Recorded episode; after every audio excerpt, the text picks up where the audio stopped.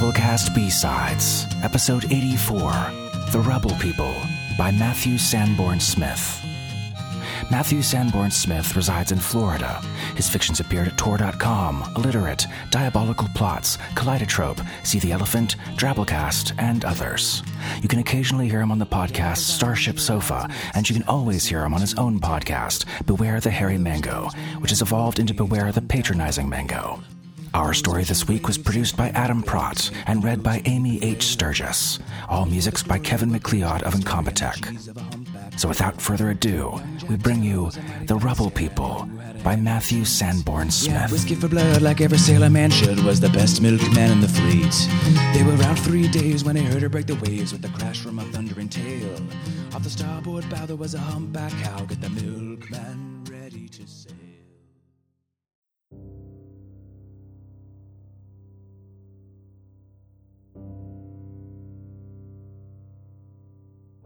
Rubble People by Matthew Sanborn Smith. Read by Amy H. Sturgis. The local partyville starts to peel apart around us. The booth, the ball pit, a video game, and the netting between them, the pizza on the table, and the table, too. Shards of pressboard and plastic fly toward me while molding themselves into the form of a man. A couple of the other moms scream and their kids run to them. I didn't expect this, but I know what it is.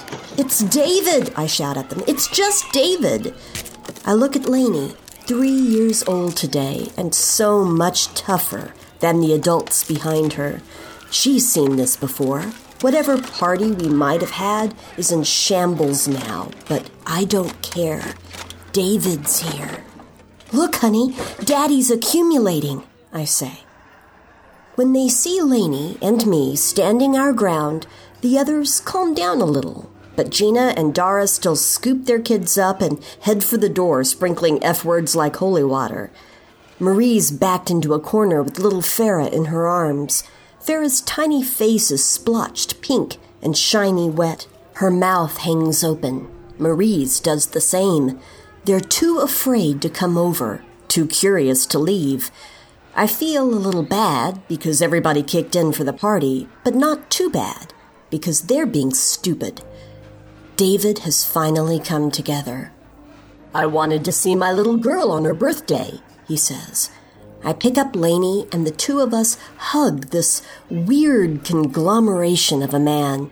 I kiss David's pepperoni lips, taste his grease with the flick of my tongue. The broad orange booth tabletop is his chest, and its base is one of his legs. He's got plastic balls from the ball pit and a sound card voice from a video game. He kisses Lainey, who laughs and wipes her hand on the new grease on her face. It's so good to see you, baby, I tell him. It is good, but it takes all I have not to cry on him. I don't want to waste the little bit of time we have together by bringing him down. It's my job to hold everything up. I'm not doing my job very well.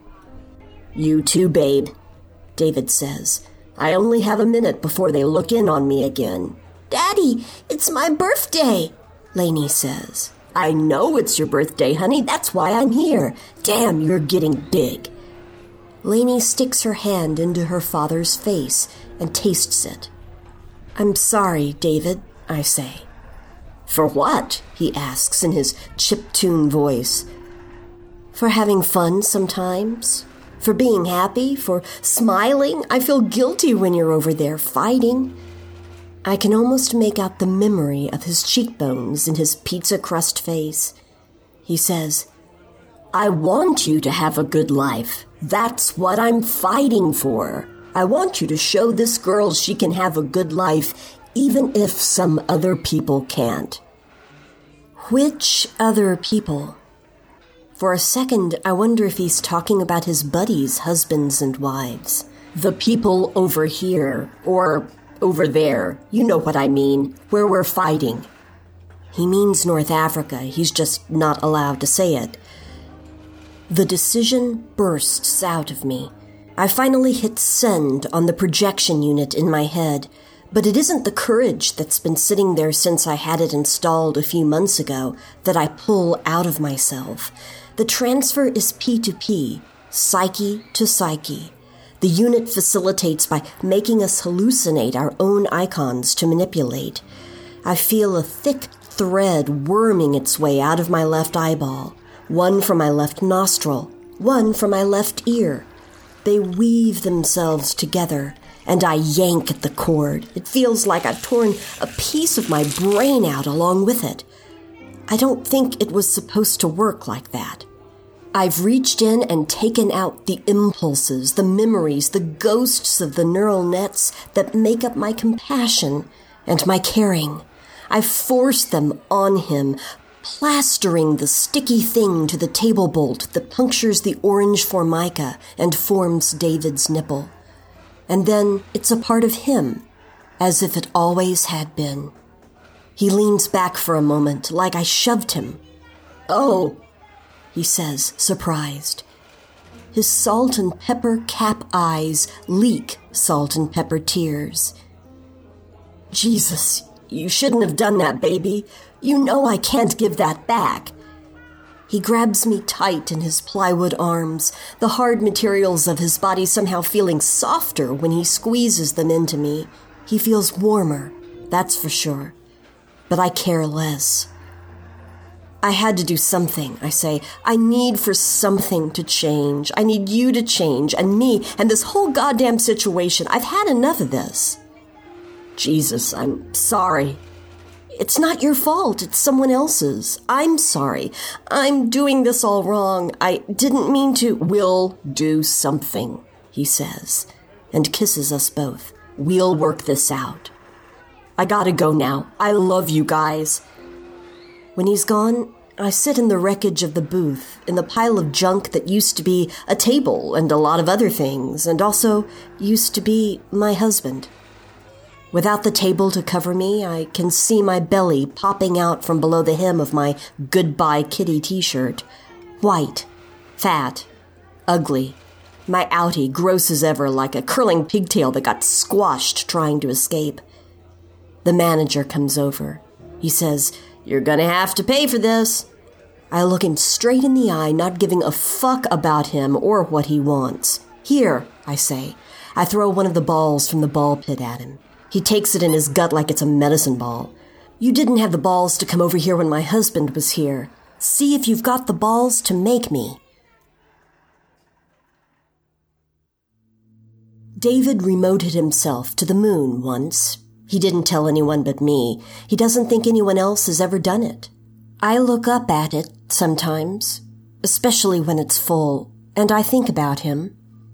Once, not long ago, a man made of moon rock walked on the surface up there, shuffling off gray dust.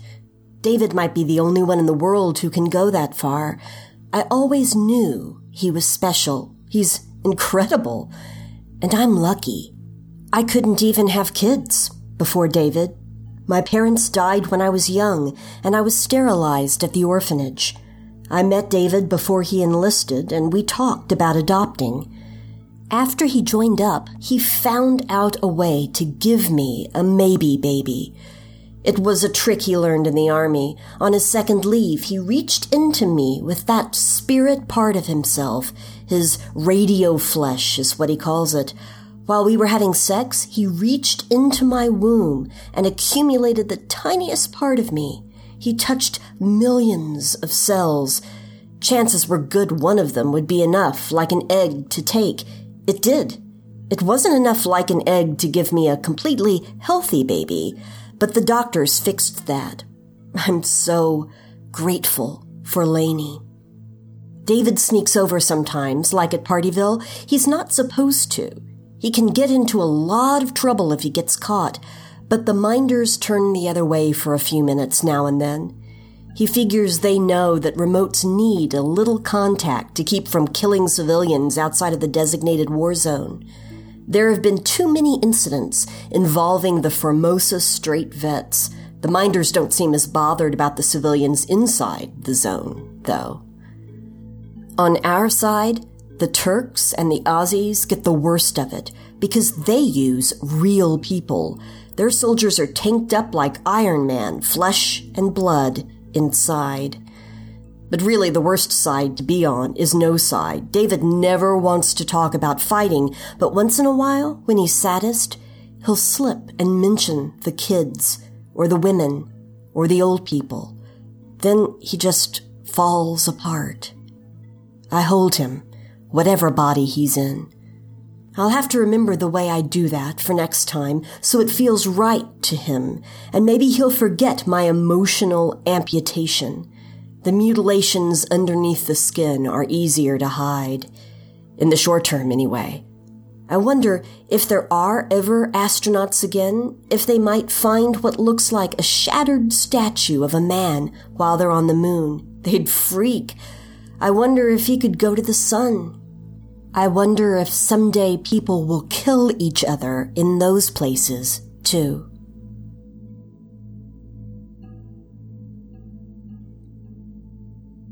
I can't fucking deal with this anymore. I shouldn't have to. I wipe Lainey's red running nose and the snot pouring over her lip. I have to call out again because daycare won't take her sick. I'm going to get fired. I know I am. And David doesn't make enough to keep us going by himself. I'm letting the month overdue rent slide so I can make the month overdue car payment. I can't drive the house, but we can sleep in the car. Lainey's screaming and miserable. I hold her against my old Bruin sweatshirt, pat her back, step around the toys on the floor and into the fruit punch stains on the carpet. She won't go down to sleep. She's got a fever, and even if I had the gas money to get to the walk in clinic, I couldn't afford the copay. I put a cold washcloth on her forehead and give her a second Flintstone chewable. I don't know what else to do. A sick baby eats you. Even though I gave David my compassion, I still know I'm supposed to feel for Lainey. I know I'm supposed to take care of her. I'm trying to do what a person who feels what they're supposed to feel would do. I'm doing what I think I would have done a week ago in this situation. It feels strange. I had the projection unit installed in my head months ago during the war drive at the recruitment center because it got us $30 a month more on our EBT chip. We could have gotten more if I actually used the damn thing the way the Army wants me to. With the civilian units, we can't remote like soldiers do, just project pieces of our personalities. We can't get back what we send like soldiers do. I chickened out before the first send. What I projected into David at Partyville was the first emotion I ever gave away. The Army wants our determination, our positive attitudes. They want our courage. I'm afraid to give my courage. The ones who gave it wound up giving more than they expected. I'd seen other people, David's dad for one, give his courage for the war drive and then live in fear about everything that came down. He gave away his car, thinking it was a death trap. He gave away his sleep and can hardly function anymore. I wish there was someone I could give my worry to. I wish there was someone I could give my fear to. This poverty. No one wants any of it. Not even the enemy would be stupid enough to take it. I find $12 in an envelope I was supposed to pay back to Gina, but I didn't see Gina on Tuesday like I was supposed to. She's being a bitch, still freaked out over David showing up at Partyville. But I'm glad she's being a bitch because $12 is something. Add that to the money I scrape up from behind the crumb covered cushions, from the sticky cup holder in the car, from the bottom of my pocketbook, from Laney's glass penny jar, and I come up with $15.38. I can find something for Laney in the cold and flu aisle at Save-A-Lot for $15.38. I know I can. I have to.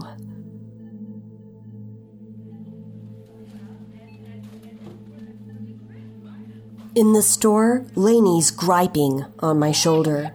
She wants to be held everywhere we go.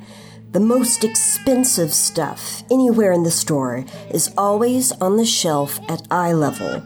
I don't even know what's up there anymore. My eyes automatically go to the bottom shelf. I've been shopping the bottom shelf for a year and a half. The cheapest thing they have is $16.99, a tiny bottle of some generic cherry flavored cough syrup. It's made for adults. I read the bottle again. It says not to be taken by children under 12, but it doesn't say why. Maybe if I just give her a quarter of a teaspoon, it'll knock her out. I pace the speckled tiles of the cold and flu aisle with Aaron Neville singing overhead on the PA system, and I wonder if the cough syrup would hurt her. And if I decide it won't, how do I come up with three more dollars? Lainey screams in my ear, and I look for a woman because a mother should understand. Two aisles over, it's a woman with dyed brown hair and curls the size of soup cans. She's in a long fuzzy coat, pushing a cart and checking out the corn pads. Ma'am, could you help me, please? My baby's sick and I just need three more dollars to get her some medicine. She sighs, a little huffy, but there's no denying Laney's a restless mess.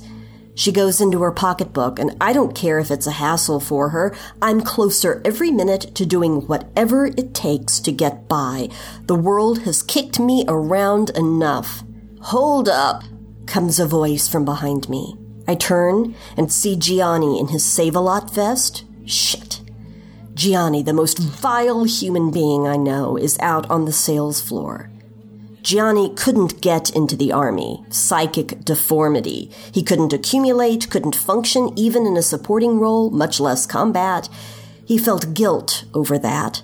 Dara said he tried to kill himself, ran his electric car in the garage, hoping to die from carbon monoxide poisoning. We used to call psychic deformity stupid when I was little. Now he's a fucking disaster with a name tag.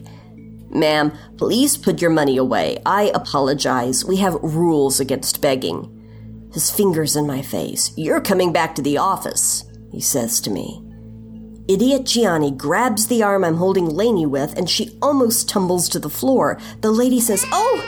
and reaches her hands toward me. I catch Laney with my other arm, the one that was waiting for those three dollars. What the fuck, Gianni? You almost made me drop her. I jerk the arm he has upward to hit him in the face, but he pulls back and I only catch the end of his nose. He slams his open hand into my head, and I knock skulls with Laney. Hey, stop it! The lady screams. Her hands are up, half to grab at us and half to stop any fists flying at her. Laney is outright crying. What the hell is going on here? Gianni's boss, Big Steve Arden, is pulling Gianni off of me. I know it's smart to pull back and act innocent, but I can't help kicking him in the leg while he's still in reach. Gianni spits at me and lands one on my hoodie while a couple of other stock boys run in and try to hold his swinging arms. He's crying too and screaming incoherently. He hit her, the lady says. I'm so sorry, Beth, Steve says to me. You know the situation with Gianni. Yeah, I know the situation. Gianni gave his courage to the war drive and he gave his determination. He gave his good citizenship. He gave his driving skills, his rock skipping ability, his knowledge of boiling water. He gave everything they would let him give because he wanted to give something. He wanted to give everything, but they don't want all of it, only the good things. He's left with everything that makes him human trash. All the shit no one would ever want. With the guilt that sold off everything else sitting right there on top of the pile. He can't even be the greeter at the Save a Lot. But Steve, who went to school with David's cousin, can't fire Gianni. Says the government won't let him. Gianni's a war hero as far as they're concerned, even though he's never fired a shot. Or maybe part of him has now. Steve has to give him at least four hours a week. I don't care what the situation is, I say to Steve. That's assault, and I want you to call the cops on him. Steve stands a little taller, like he hadn't thought of that. I'll be more than happy to do that. Don't you worry about a thing. Do you need to see a doctor? My mind races. Laney does. Gianni knocked my head into hers. She might have a concussion. I hope Steve doesn't think about it too hard and question if Laney can even get a concussion. No, he's rattled, thank God. If not because of us, then because of this lady. All right, let me call 911. We'll fix this whole thing up. Are you all right, ma'am? He asks the lady. I'm fine. You need to fire that maniac. I hope I can, ma'am. Thank you, Steve, I say. I never would have guessed Gianni would be the best thing that happened to me today.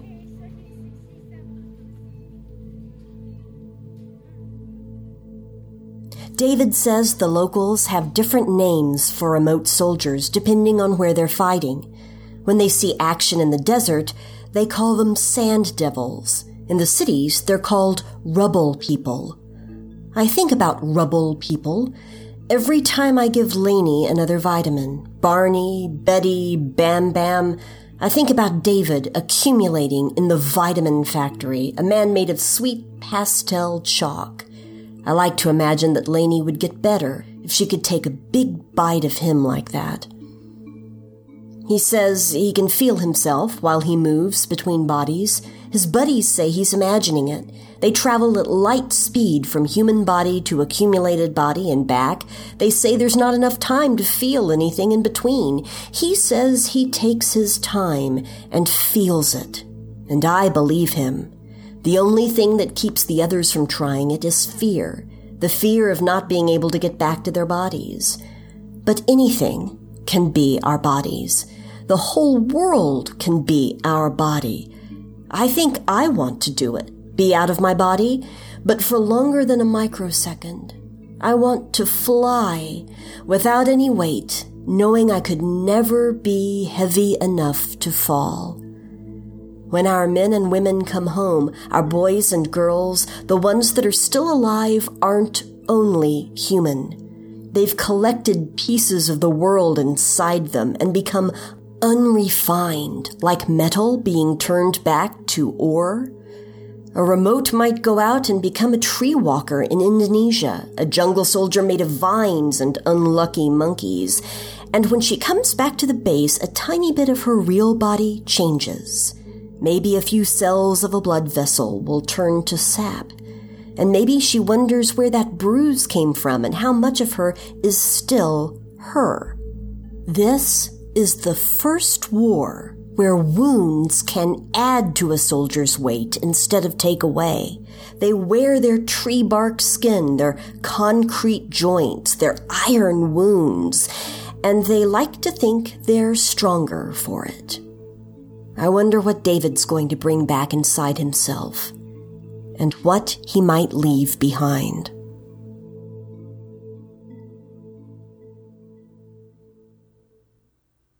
Lainey's been deleted. I can't understand this. I can't believe it. I keep going over it to remind myself that it really has happened. My life hasn't quite synced with reality, I guess. Her eyes look like something from a taxidermist's sample, only soft. I can still see them through the steel door. She looked like she was getting better since the emergency room. They gave her antibiotics. The fever seemed to be easing up. Then this morning, she stopped. I can't afford the emergency room like Save-A-Lot can. I call the doctor who grew the brain she shouldn't have been born with. He says that in Poland there was a baby like Lainey who had a fever. Her brain overclocked and it wiped her mind clear. I asked him, could Lainey's mind have gone somewhere else, like her father's does when he's remote? There's been no evidence to show that's the case, the doctor says. He sounds the same way I remember him. Gentle, smart. Can you make another brain like her last one? We can actually salvage the brain she already has. That wouldn't be the issue. The problem is we can't get her memories back. She'd be mentally like a newborn, and the new connections and memories that formed in her brain would mean she'd be a different person, not the Lainey you knew. On top of that, I'm afraid Medicaid wouldn't cover the procedure. If I could find Laney's memories online, or if her father can find them in North Africa, could you put them back? The words sound crazier outside of my head than inside. His sigh rolls through the connection like a thick, tired fog. I think the best thing for you in this moment is to get some rest. I'm very sorry for your loss. There are no police. There's no medical examiner. There's no funeral home. As far as the law is concerned, Lainey was stillborn three years ago. I don't have the heart to bury my own little girl. I don't want her waking up trapped in a box under a ton of earth. I didn't know what else to do. Her body's in the kitchen freezer. I press my face against the freezer door. I can't ever open it again. On the counter are the freezer shelf and the ice cube trays and a box of frozen peas and my favorite flavor of melting ice cream. My face is hot and swollen and wet. I'm babbling, telling her things I'd planned to tell her when she was older. I'm not supposed to shake like this, am I? I'm not supposed to feel as much pain as I do. I guess compassion isn't exactly love. It isn't exactly that feeling you have when another person was your whole life, sick and all. Daddy went through me once with his radio flesh. I tell Lainey with my hand balling up against the door. I don't want her to be lonely in there. That's how we made you. You were a miracle. Three years is more than I ever should have had with you, baby, and I'm so, so grateful for that. But am I greedy for wanting even more? There's nothing else to be done, but I keep standing here because what the hell else can I do? I haven't made a move in years that wasn't based around Lainey. Would I have tried harder if she was a real baby? I mean, she is a real baby, was a real baby. Is there some maternal instinct I never got because she wasn't completely natural? Is there some part of me that would have done anything to recover her, even hoard for that money, if she was like all the other kids? Is that the part I gave to David on Laney's birthday? For the first time ever, I hope David doesn't visit me. I can't be the one to tell him that his daughter is dead. He's going to blame me. I know he's going to blame me. I can't face that. I can't ever face him again. My whole life is fucked. It's all fucked. I think it always was. I was just too stupid to see that. My eyes are burning. My face and the kitchen floor are wet.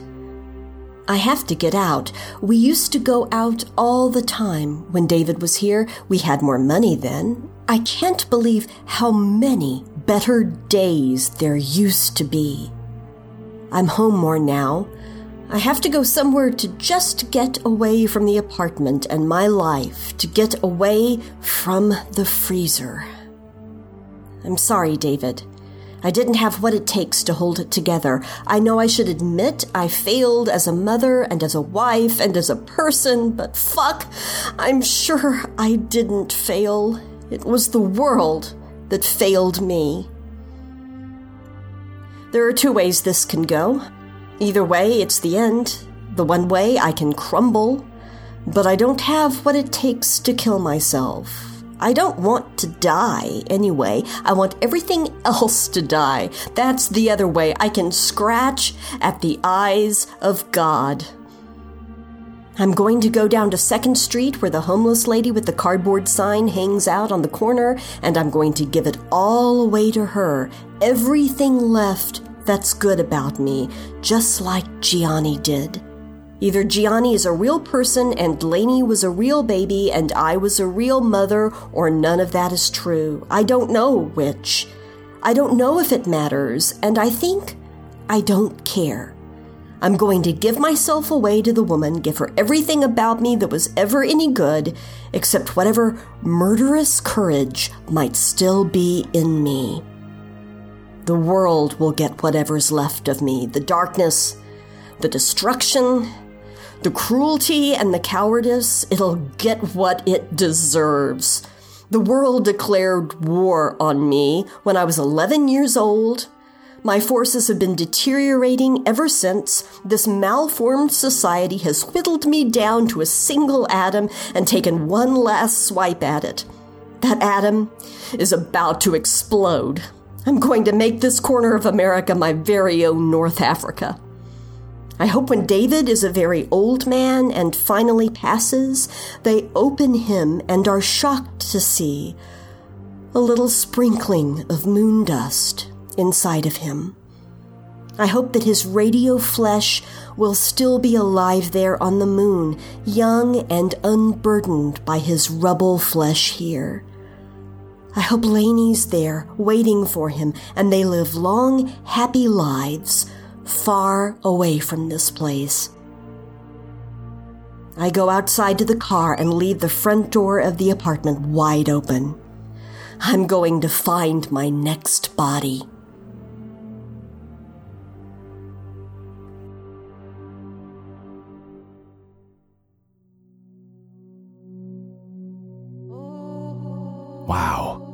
Wow, powerful story. And just for you folks listening, our Drabblecast $10 a month premium subscribers who help keep the show going to show how much we appreciate your support. Thank you for what you help us do. And thank you to our episode artist this week. Amazing job, Carly Heath. Carly's an author and illustrator currently living on the West Coast. Her debut novel, The Reckless Kind, comes out next year from Soho Teen.